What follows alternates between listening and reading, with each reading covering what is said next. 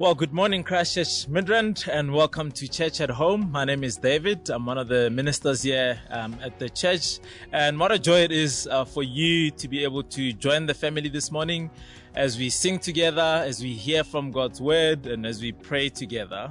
Um, I'm gonna just pray for us before we start off the service, but just one announcement is that our teens uh, at 10 o'clock are meeting uh, via Zoom and they're going to be having a Q&A session. So if you are a teenager, uh, please uh, make your way to our website under the Illumination page uh, and then get all the details at 10 uh, and bring all your questions there. I'm just going to pray for us as we get into um, our service this morning.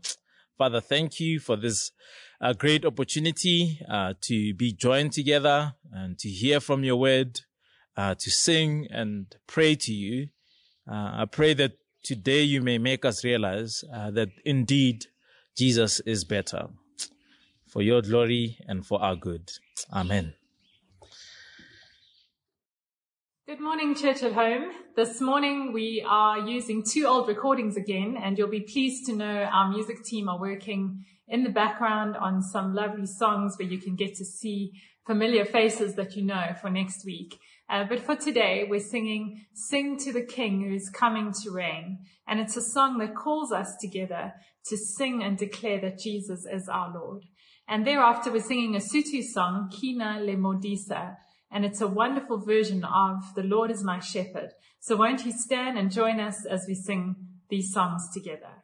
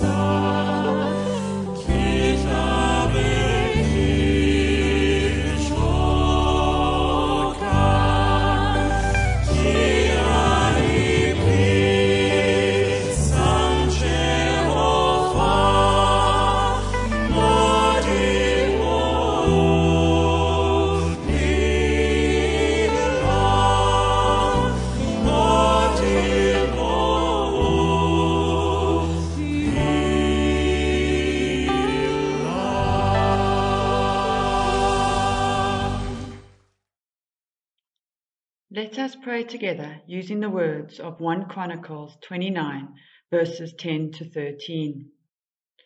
Praise be to you, O Lord, God of our father Israel, from everlasting to everlasting. Yours, O Lord, is the greatness, and the glory, and the power, and the majesty, and the splendor, for everything in heaven and on earth is yours. Yours, O Lord, is the kingdom. You are exalted as head over all. Wealth and honor come from you. You are the ruler of all things. In your hands are strength and power to exalt and give strength to all. Now, our God, we give you thanks and praise to your glorious name. Please bow your heads as we continue to pray. Thank you, Lord God, for the opportunity to worship you. Despite the restrictions we currently face under COVID, we still have had the freedom to be with you, to experience your love, and to praise as a family, as a church. These times show us that we do not need to be together in person to worship you. We do not need to be inside a church building to worship you. We can be with you anywhere, and for that we thank you. Thank you, Lord, for the gift of prayer Help us to be honest with you, to share our challenges, emotions, fears, and strife with you through this time. Help us open our hearts and our minds to you and your word. Lord, help us focus on what is important, to focus on the beauty around us as we move into autumn. The sky is clear, the air is fresh, and the sun is shining. Thank you, Lord, that we are able to live in a country as beautiful as South Africa. Thank you for the opportunities you give us. Help us move from a mindset of desperation to a mindset of appreciation. Forgiving Father, forgive us our sins of pride, rebellion, disobedience, selfishness, hatred, and idolatry. Lord, forgive us for half hearted worship Forgive us for disrespecting your name and treating you irreverently. Forgive us for putting our needs first, our concerns first, and our stresses first. Help us put you first and guide us in the correct way of being your faithful servant during this challenging time. Merciful Lord, we pray for those we love, our friends and our family. We especially pray for our church family, our church, and our church leadership.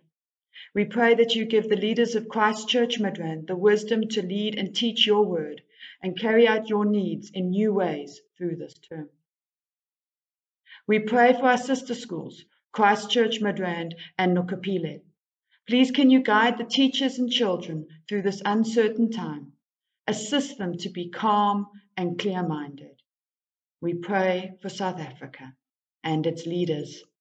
Please grant our president, ministers, and leadership the wisdom and discernment to help guide us through this so that we can rebuild South Africa when coming out of lockdown. This is not just a South African challenge, but also a worldwide challenge. So we pray for countries, leadership, and churches around the world. We pray that a positive outcome will be for this pandemic to bring people closer to you and that through this, people will emerge stronger.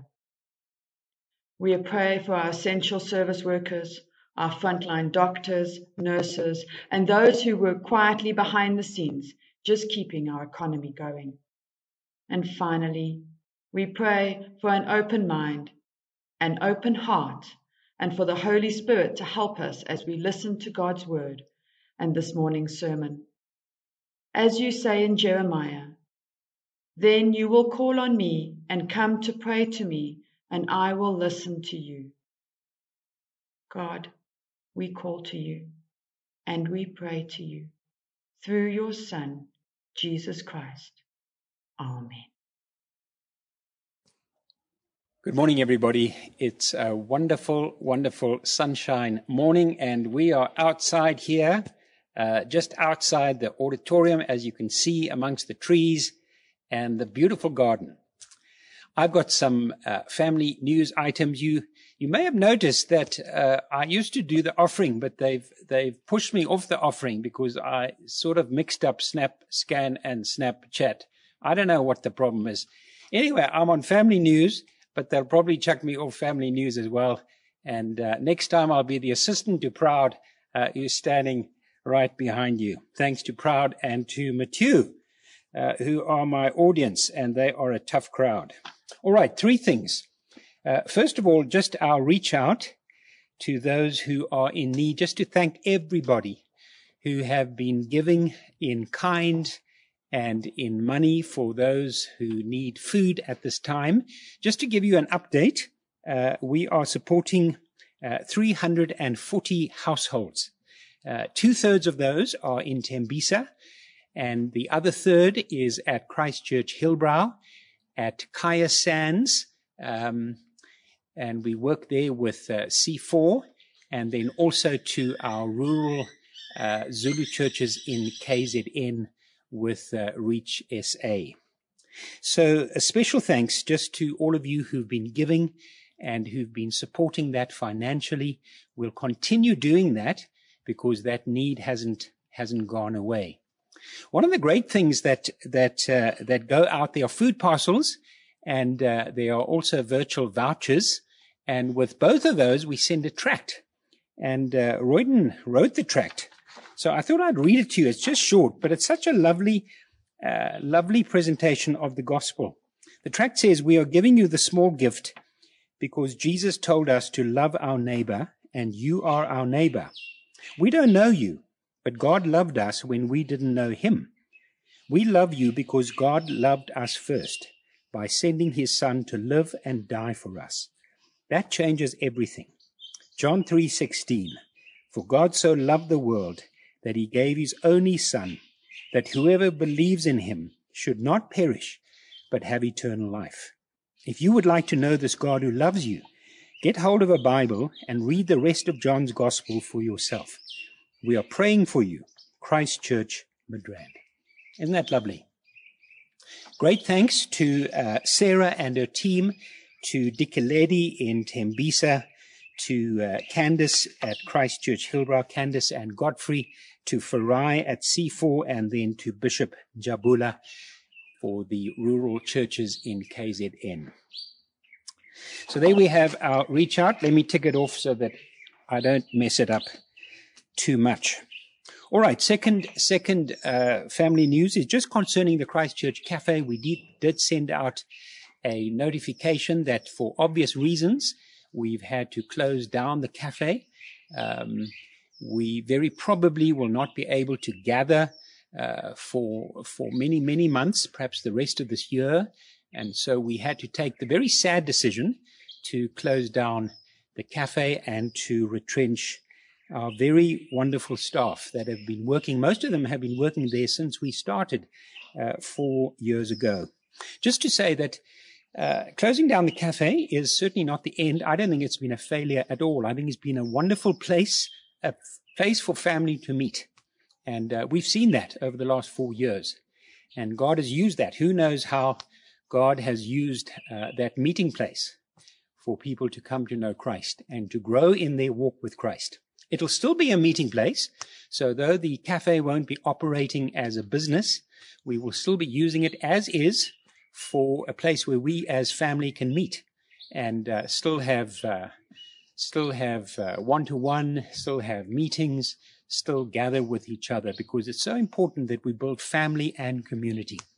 My special thanks just to uh, Bronwyn and to Tammy and to Peter for all the work that they have done for the last four years, uh, but uh, especially over the last uh, few weeks as we've had to close down uh, the cafe. It will still be a meeting place, and uh, so we will still be meeting there as a church family.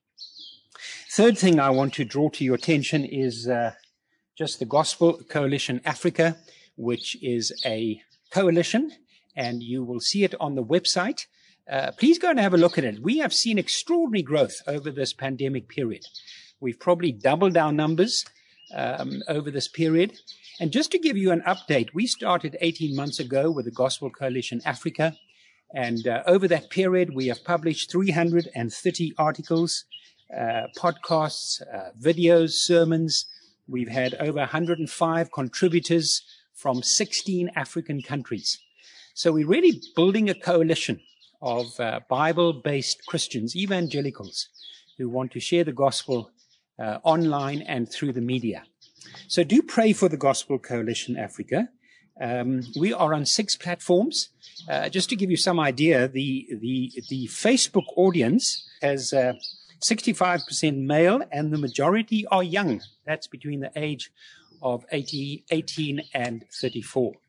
Of course, at at my age, everybody's young. Um, just two special articles you must go and have a look at uh, on the website. The one is called Can a Christian Be Bewitched? Now, that's a question that many people ask. Can a Christian, can a born again Christian be bewitched? So do go and have a look at that. It's uh, under Ask Ask an African Pastor. Rogers from from uh, from Kampala uh, answers that question. The second article you must have a look at. It is a great article. It's called An Apology from a Prosperity Preacher. So go onto the website, africa.thegospelcoalition.org, and uh, go and have a look at those two articles. But there are lots of other articles, over 300 articles in the archives. You can look them up and uh, you can you can grow and learn and then pass them on to your friends so that others can also benefit from this uh, this uh, great um, this great uh, ministry that we have reaching out by Africans for Africans. Now, a little bit later on, Royden's going to be opening up God's Word. I love listening to Royden, so I, I, I hope you've got your Bibles. I hope you've got your uh, notepad and pen uh, so that you can take notes as we continue our study in the book of Hebrews. God bless you.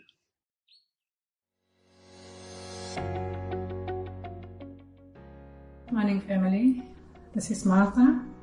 I am part of the pastoral care team ministry here at Christchurch Midrand. Just to remind you that though things seem bleak at the moment, uh, we are going through a lot of challenges. Just know that we are here for you. We are a family. We preach that each week, and this is just to remind you that we are indeed a family. It's myself, Raphael, Kathy, and Punganai. Make contact with us at any time. The number will appear at the bottom of the screen.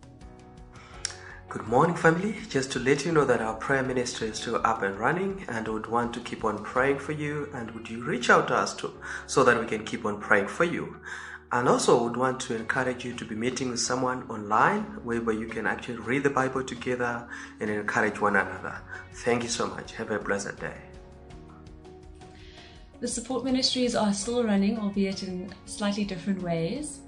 So please do get in contact with us if you'd like more information on how to join one of those.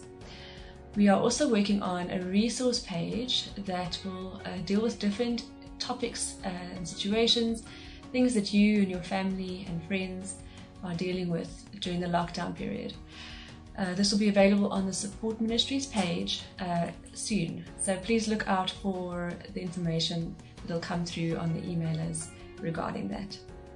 Then the counseling ministry is, still running. You can meet with a Christian counselor, whether online or in person, and uh, you can get individual and couple support there. Even under lockdown, we are still a redeemed family of servant on mission. And as the pastoral care team, we know that the situation is not as it used to be. People are going through a lot. That's why we want to let you know that we are available and really want to reach out to you during these times. And the way we do that is by you reaching out to us. You go to the church website under Church at Home, you will see Pastoral Care. By clicking on Pastoral Care, you will find all our details and you'll be reaching out to us. And that's confidential between us and you. We want to be able to continue ministering to you pastorally. Remain strong in Jesus' family and may God bless you.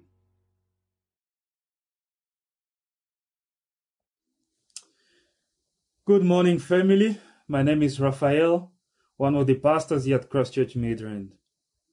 It's so great to be together this morning for Church at Home. And now it's time for us to serve God through our giving. And two ways we can do it. We can do it through EFT or we can do it through SnapScan. Both the EFT banking details and SnapScan barcode will be on the screen. And while we do that, let me just remind you and remind us all that it's a great privilege for all of us, in whichever capacity God has blessed us, to be able to give toward His work as we grow His kingdom and as we make disciples of Jesus Christ. But also, let me tell you that we really value and appreciate all your generosity toward God's work and pray that God will continue to bless you in so many ways as we all grow together his kingdom. Enjoy the rest of the service. Good morning. Today's Bible reading comes from Hebrews 2, chapters 1 to 4. Therefore, we must pay much closer attention to what we have heard, lest we drift away from it. For since the message declared by angels proved to be reliable, and every transgression or disobedience received a just retribution, how shall we escape if we neglect such a great salvation? It was declared at first by the Lord, and it was attested to us by those who heard. While God also bore witness by signs and wonders and various miracles, and by gifts of the Holy Spirit distributed according to his will. This is the word of God. Morning, everyone. Uh, why don't we open with a word of prayer? Won't you bow your heads and let's pray together? Father, we thank you for a beautiful day like this. Um, thank you that I can enjoy the sun on my back and hear the birds and just marvel at this world that you've made and uh, your graciousness to us, Lord, for the gift of life, uh, for the breath in our lungs. Every good gift comes from your hand. We remember that this morning with thanksgiving, especially, Lord, when we consider that you have chosen to speak to us. That in the Bible, we have the word of God in the words of men. What a thing, Lord, that you, that you have come to us personally in your son. What a thing that you come to us like a father comes to a small child uh, to speak to us, to make yourself known. And we pray that you would give us this morning, you would give us ears to hear what you have to say to us. Please, Lord, let us in this time as changed people plant this uh, seed deep within us and transform us for Christ's sake. Amen. Salvation is an old fashioned word. In our culture, no one really uses it anymore. Uh, it's for King James religious types. It's not that we don't have the category, we just uh, don't really use the word. In our culture, we don't talk about salvation. We might talk about solution. We might talk about rescue, but not salvation. We don't talk about saviors. Uh, we talk about heroes. So if I went to the mall and I asked a bunch of people, just a random sample, how are we going to be rescued? Who's going to rescue us? What's the answer? What's the solution? I think we'd very quickly discover that a person's answer depends on what they think the problem is. Most people would assume, I'm talking about the virus, of course, but there are other options. If a person's problem is finances, salvation is wealth. The savior is whoever, whatever can deliver the most money in the shortest space of time. Uh, there's a technical model, technical name for this model of salvation. It's called the lotto. If loneliness or self-esteem is the problem, then salvation is in the arms of your next lover, your next hookup, or on YouTube with your favorite life coach. Some of us are big picture thinkers. We might say that the problem, the threat is poverty or climate change or religion. If poverty is the problem, nationalization is the solution, Julius Malema is our savior. Or the free market is our salvation and the IMF is our savior. If climate change is the great threat, then Greta Thunberg or Elon Musk are our heroes. They are our heroes. Greta says salvation is in the forest. Elon says salvation is behind the wheel of a Tesla or on Mars. If religion is the great danger, then John Lennon or Richard Dawkins will save us. Lennon says, all we need is love. Dawkins says, all we need is the selfish gene. I think you get the picture. Your salvation, your savior, depend on what you think you need saving from. Our passage this morning speaks directly into these issues. But first, we need to deal with what this passage actually is. This passage is a warning. It's a warning. That immediately makes us feel a little uncomfortable, doesn't it? Warning is not something we normally associate with love or with grace or with Jesus. But we're just plain wrong. When we read the New Testament carefully, we see Jesus warning people all the time. He does it all the time, and he does it out of love. He does it because he knows the great danger waiting for those who reject grace. In fact, warning itself is an act of grace. When you see your enemy heading for a fall, you're not likely to run and warn him, are you? You're more likely to give him a nudge, speed the process along. Not so with God. He never tires of warning those who reject him, of appealing to his own people and to his enemies. Don't go down that road. You are going to get hurt. Warnings are not the rant of an angry tyrant that we so often make them out to be. They are an act of God's love. And because we keep rejecting, resisting, doubting God's love, because we keep scoffing at his warnings, ignoring them, it's not as though we deserve to be warned in the first place. And so warnings are an act of grace. They're a gift that we don't deserve. Love, grace, warning, security, these things are not incompatible. Any parent will understand what I'm saying. Love, grace, warning, security, they don't exclude each other. And of course, they come together perfectly in the person of Jesus. Our passage is a warning. Let's take a look at it. What we have in this passage is a comparison of two covenants. And the warning is an argument from the lesser to the greater. So let me try and explain what I mean. In Hebrews so far, you will remember what we've seen is that God has spoken in two different ways. Remember the first four verses. He spoke in the past by the prophets, many times, many ways. In these last days, he has spoken by his son. So it's two ways of speaking. And the second is better than the first. In fact, the second is the fulfillment of the first. Then in the rest of chapter one, the writer compares two mediators. We saw that last week. Angels and the Lord Jesus. The second is better than the first. He is the perfect mediator. There are two ways God has spoken, two mediators of two covenants. Now, here in chapter 2, the writer continues along these lines of comparison, and uh, we jump straight in. It's chapter 2, verse 1. You'll see what I mean. Therefore, we must pay much closer attention to what we have heard. Now, who's the we there? What have we heard? We are those living in the last days. Chapter 1, verse 2. In these last days, God has spoken to us.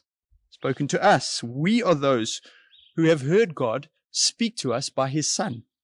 We are those living under the new covenant. And therefore, back to chapter 2, verse 1, we must pay much closer attention to what we have heard, lest we drift away from it. For since the message declared by angels proved to be reliable, what message is this? You remember from last week in Jewish tradition, angels mediated the law from God to Moses. The message declared by angels, the one referenced in uh, chapter 2, verse 2, is the Mosaic law. It's the Old Covenant, the Old Testament. That message 2, verse 2, proved to be reliable, and every transgression or disobedience received a just retribution. In other words, under the old Mosaic covenant, those who rejected the terms of the covenant were punished justly. They got what their deeds deserved. And now here it comes the argument from the lesser to the greater, from the old Mosaic covenant to the new covenant in Jesus Christ. Here it is, verse 3. How shall we escape if we neglect such a great salvation. Are you following the argument? If those who rejected the old covenant were judged, how do those who reject the, this great salvation offered in the new covenant think they're going to escape judgment? It's a rhetorical question. Of course, the answer is they are not going to escape judgment. There is no escape. That's the great warning to us. And that's the logic of this passage. I hope you're with me. If you're with me, uh, give me a big loud amen so I can hear you from Vorna Valley or wherever you are. That is the logic of our passage. It's, it's a warning and it's an argument from lesser to greater. If those who broke the old covenant were judged, how much more will those who reject this great salvation in the new covenant be judged? How much more? That's the logic. The heart of our passage, the place I really want us to focus in this morning, is verse 3. The warning not to neglect such a great salvation. What is this salvation? Because we've already seen, haven't we, that to understand salvation, you need to understand what you're being saved from. So what's the problem? What's the great threat that brings about, brings about such a great salvation? Well, we start looking for an answer in the surrounding verses, in the immediate context. You, you go back to 1 verse 3, you see that Jesus sits down because his work is done. Well, what is that work? You can read it there. It's the purification of sins. His work of salvation is the purification of sins. Verse 3. Then look at chapter 2, verse 10. It names Jesus as the founder of our salvation. In other words, he is our savior. What did he save us from? Go one verse up to 2 verse 9. Jesus crowned with glory and honor because of the suffering of death, so that by the grace of God he might taste death for everyone. He saves us from death. He tasted death for everyone, for us. It was a death that should have been ours. Verse 11 talks about Jesus sanctifying his brothers. That's another word for salvation. Then verse 12, is a quote from Psalm 22. Remember, that's the psalm Jesus quoted when he was on the cross. My God, my God, why have you forsaken me? And so the climax of his saving work is his death. Then we read in verse 14, I hope you're still tracking with me. In verse 14, since therefore the children of God share in flesh and blood, he himself likewise partook, partook of these same things, and through death he might destroy the one who has the power of death, that is the devil, and deliver all those who through the who through fear of death were subject to lifelong slavery. The fear of death is a lifelong slavery. Jesus liberates us from that slavery by rising from the dead. That is his victory over death, his resurrection. By passing through death on the cross, he also rescues us from the devil because the devil uses the fear of death to enslave us. So there we have it that that unholy trinity, sin, death, the devil, that evil conspiracy, that is what Jesus saves us from. There's one more description of the problem in chapter 2. We find it in verse 17. It's kind of the conclusion of the whole argument, or this part of the argument. So there it is, verse 17, chapter 2, verse 17. Therefore, he had to be made like his brothers in every respect, so that he might become a merciful and faithful high priest in the service of God, to make propitiation for the sins of the people. Jesus had to become both priest and sacrifice on our behalf. Why? What does it say? To make propitiation for the sins of the people. Propitiation is a big, fancy cocktail party word for uh, for theological nerds. It simply means appeasing somebody's anger. So just imagine lockdown is over, and we are at Christchurch Midrand, corner of 9th and 11th Erand Midrand, in case you've forgotten where it is. We're here in the campus. We're on the campus. I've spent all morning on the communion wine, and uh, I stumbled down into the into the parking lot, and I I happened to drive into you as we're both trying to exit. Of course, you get out. You are fuming. immediately you can see this is at least 3,000 rands worth of damage. And, and your blood is boiling. But at that point, I go to the boot of my car and I pull out a briefcase with 10,000 rand in it. Okay, let me just say that this illustration is not an indication, a reflection on our model of ministry in any way, shape, or form. It's just an illustration, right? So let's just go with the picture. I pull out my briefcase. I've got 10,000 Rand cash, and that is just for the inconvenience. And then I arrange for your car to be taken to the best panel beater in Gauteng, and you have it back at three o'clock that same afternoon in better condition than it ever was. All of that effort that I went to, the money, the arrangements, the urgency, all of that could be described as propitiation. The problem I was solving was your anger. And of course, you had every right to be angry. So it is with our sin. There's an even bigger problem behind our sin. And that problem is a just God who must see that justice is done, that wrongs are righted, that sin is punished. That's the ultimate problem in verse 17. That's where our passage lands. And it seems to be the ultimate problem in our own passage, the, the verses we're considering this morning. Because remember the logic, chapter 2, verse 2 if breaches of the old covenant were met by God's judgment, well, then how much more will rejection of the new covenant be met by judgment?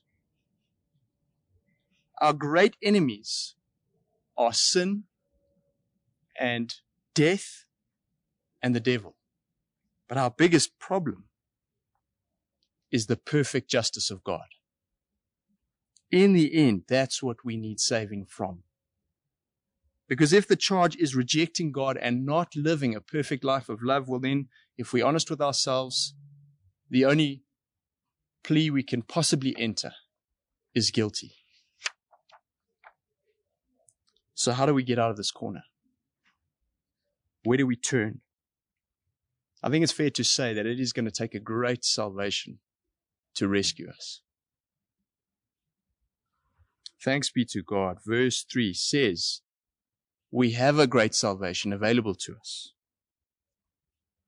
Why exactly is it a great salvation? Well, from our passage, firstly, it has a better mediator. We, we looked at this in detail last week, but it's in our passage again this week. The old covenant came by angels. That's chapter 2, verse 2. The new covenant, in the new covenant, God comes in person to deliver this message of grace. It is declared by the Lord himself and by, the, by his apostles, the ones he sent to extend that message. God the Father bears witness to us, witness to it in signs, in wonders, in miracles, in, in, a, in, a, in a lavish distribution of gifts of the Holy Spirit. It is a great salvation because it is announced by God in person. That's the first reason. It's also a great salvation because of the depth of the problem and the wonder of the solution. Because of the desperate danger of our situation and the glorious surprise of our rescue. Let's start with the problem. Our salvation is great because it traces all of life's problems all the way down into their ugly core. Climate change is a real problem. But in the end, the problem is not greenhouse gas emissions. The problem is an individual selfishness that looks at the abundance of the world's resources and says, These are here for me. They're here for me. And even that selfishness has a deeper root because you can only worship yourself if you are not worshiping God. Likewise with poverty. The problem is real. It's unavoidable. But in the end, the problem doesn't come down to economic policy or to political history. The problem is greed. And even greed has a deeper root. You can only choose your comfort and your neighbor's suffering if you have already chosen to ignore God's suffering. You can only refuse to love your neighbor if you have first refused and rejected the love of God. loneliness, isolation, low self-esteem, actual problems. But the real problem is not psychological. It's deeper.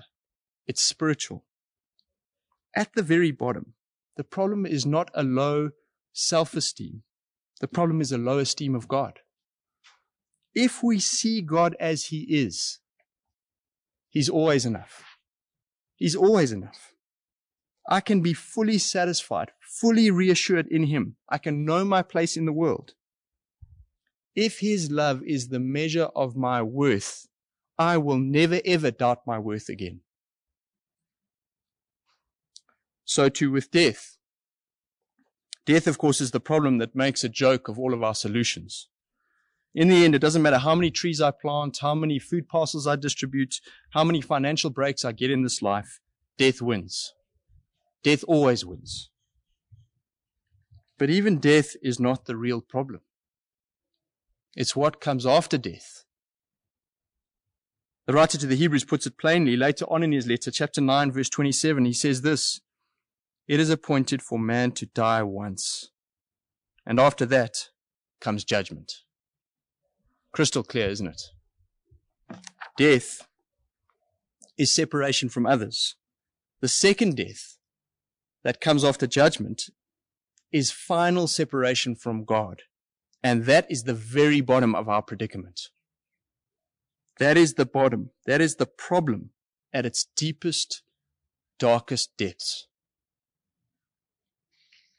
Ours is a great salvation because it traces the human problem all the way down to its poisonous root structure. And those roots are in our sinful defiance of God, our desire to be away from Him, to have nothing to do with Him. The most important of all of our relationships all of our relationships, the most important of them all, is sick to its very core. And that sickness is the source of every other sign of sickness that we see all around us in the world.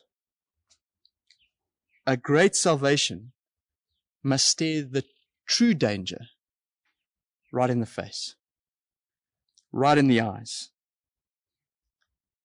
And our salvation does just that. But that's only half the story, isn't it? To be a great salvation, it is not enough just to diagnose the problem. The finest, the world's finest analysis of COVID 19 is necessary, but it's not sufficient. It's not enough. We still need a vaccine. So if sin, death, Satan, and finally judgment are the real problem, what's the real solution? What is our great salvation? Well, we've seen it. We've encountered it again and again in Hebrews chapter 1 and 2. And it's staggering, really. It's staggering, isn't it?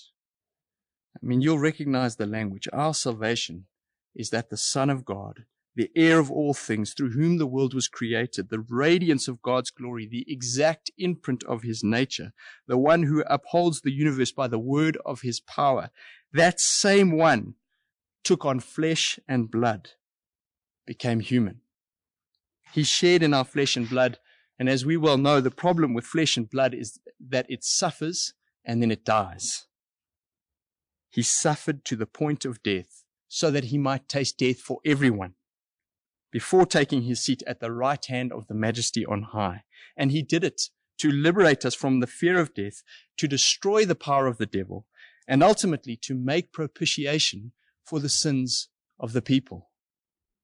He hung in our place on that cross so that we might stand with him in his place in glory. That, my friends, is a great salvation. And it's the only one there is.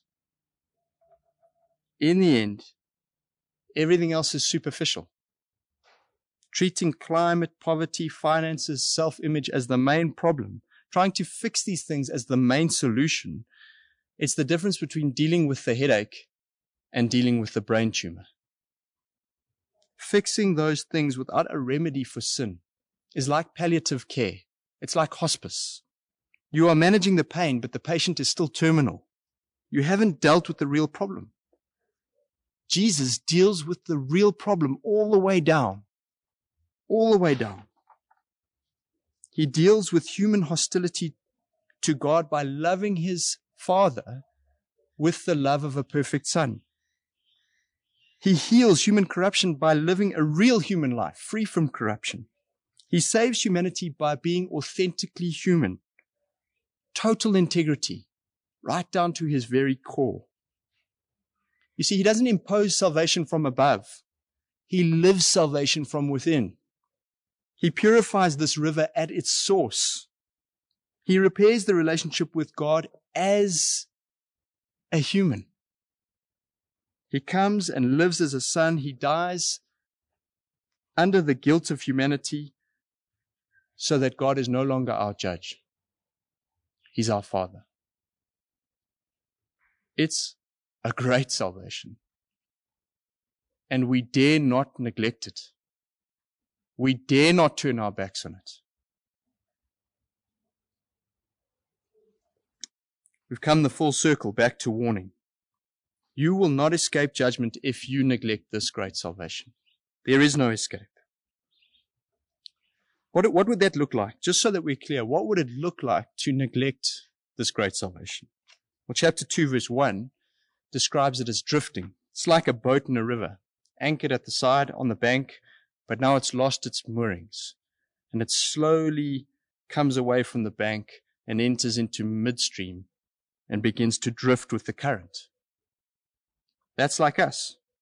If we do not pay very careful attention to what we have heard, if we slowly, over time, by degree, pay less and less attention, if we slowly begin to move away from the gospel, from the truth of our salvation in Jesus Christ, it's not as though we move entirely on our own.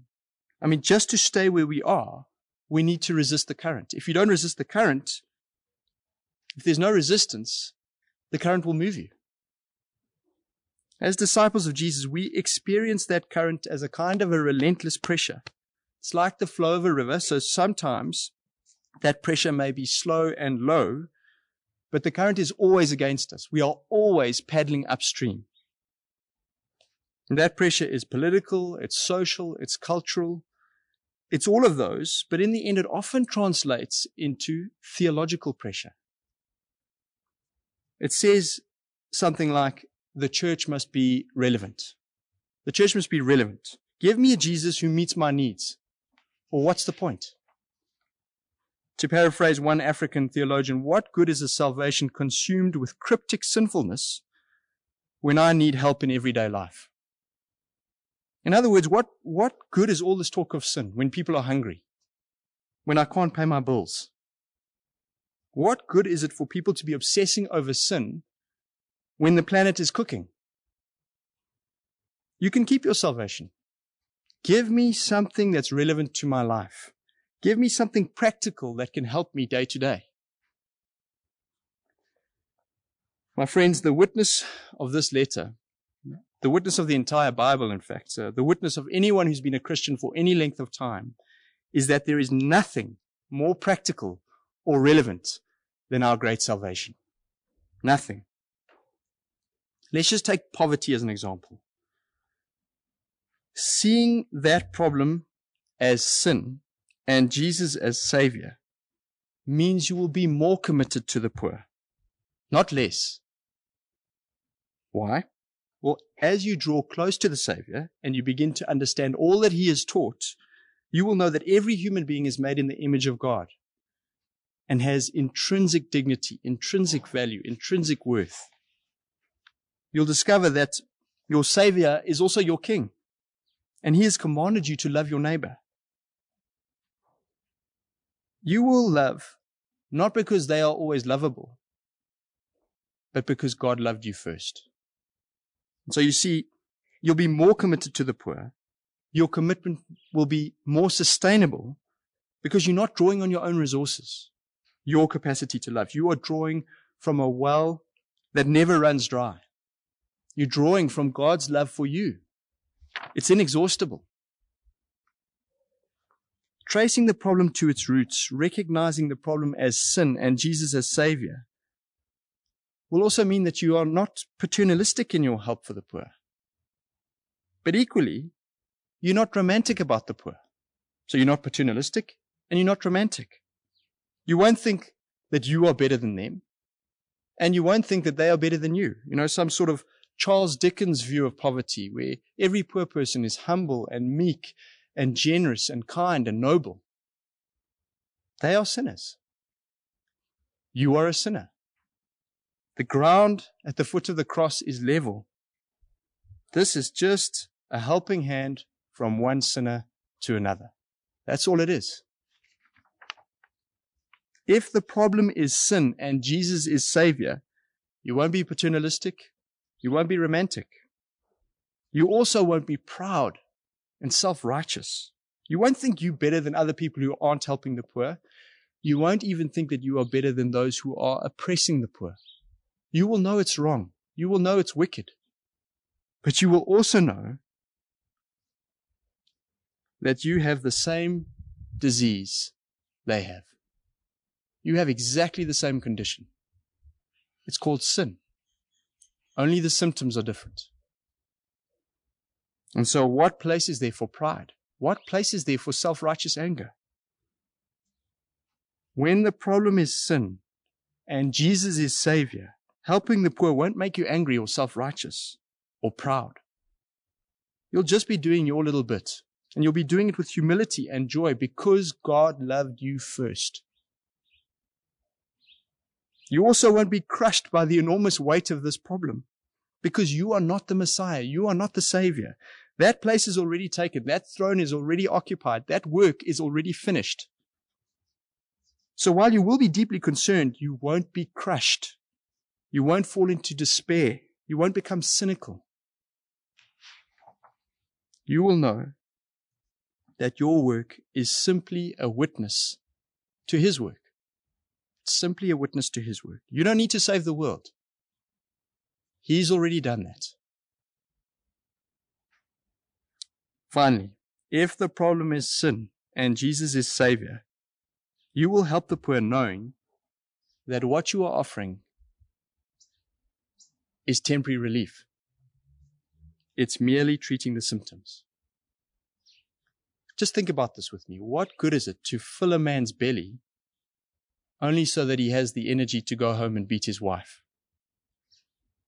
What good is it if a man escapes the ravages of the township only to go and live a self indulgent life of luxury in the suburbs and then to die a comfortable death in a private hospital bed only to be confronted with second death by the righteousness of a just God?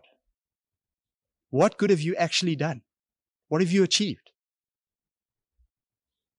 Treating the problem as sin and Jesus as Savior means we will care deeply for the whole man, body, mind, and soul, but especially, primarily, urgently for the soul, because that was Jesus' priority.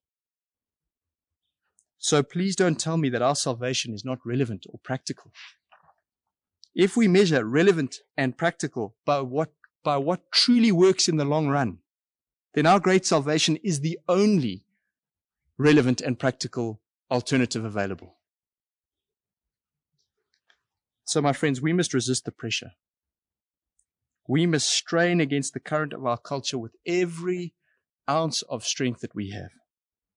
Remember that the current is relentless and drift comes in small compromises. It comes by degree. You won't even notice it. Right now, the current is strong. But we must contend for the gospel. We must cling to the gospel. We must be agents of this great salvation. If relevant and practical means just treating the symptoms and only treating the symptoms, well, then I think we must reject those, op- uh, those options with scorn. We are the church. We are not an NGO. And what a glorious privilege it is to be the church. Ours is a great salvation. It's the only true salvation. And we get to offer it to the whole world. Just as an aside, in light of everything I've said, uh, and applying it to this example of poverty, I am so grateful that Sarah Cans, who who is coordinating our whole, whole response to the poor, uh, and the vulnerable in light of COVID 19, she insisted uh, of her own initiative that every food voucher that we distribute carries with it a gospel tract in English and translated into Sotho and Zulu as well. So every food voucher goes out with a gospel tract. And, and I'm just so thankful for that because it gives me great comfort to know that we are loving the whole person. We're not just treating the symptoms, as urgent as that is. Finally, as the church and as individuals, we need to hear the tone of warning in this passage one last time. In closing, we must hear this tone of warning. God sent his son to live a life of human hardship, to struggle against human temptation, to die an agonizing sinner's death, so that he could rescue us from judgment. If you turn your back on this salvation, what else is there? What else can God possibly do to rescue you?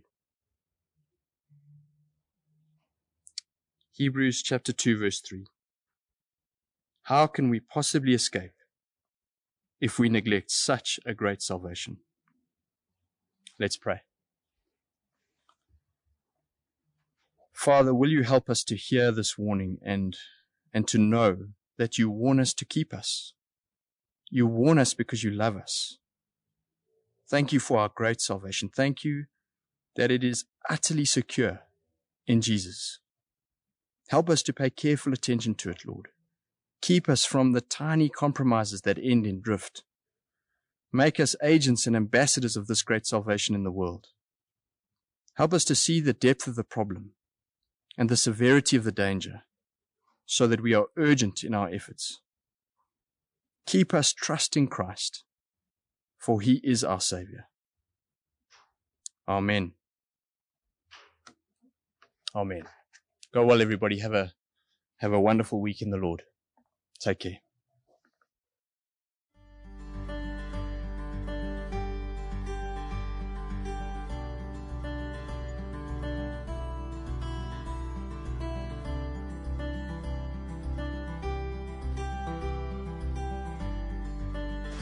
Uh, hello, my name is Gewaka and I'm thankful for food.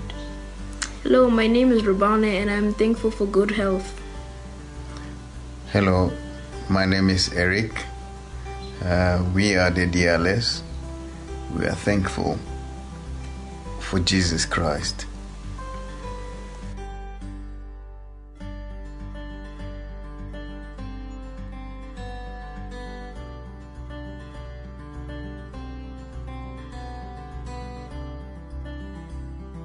Hi, everybody. This is the Moore family here. It's Peter and Rosie and Jesse and Stuart and Ruth and Hannah. And Caspian. And, and Caspian. And we are just so grateful to have our whole family together. I'm grateful for the treadmill. I'm grateful to have a job. I'm grateful for food. I'm grateful for my education. I'm grateful for God's word.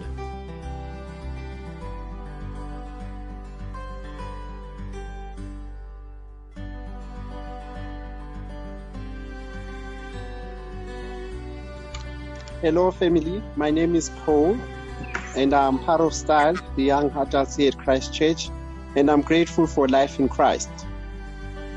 Hi, everyone. My name is DK, and I'm grateful for community. Hi, family. My name is Koketo, and I'm grateful for love. Hi, everyone. Uh, I'm Treasure, and I'm grateful for provision.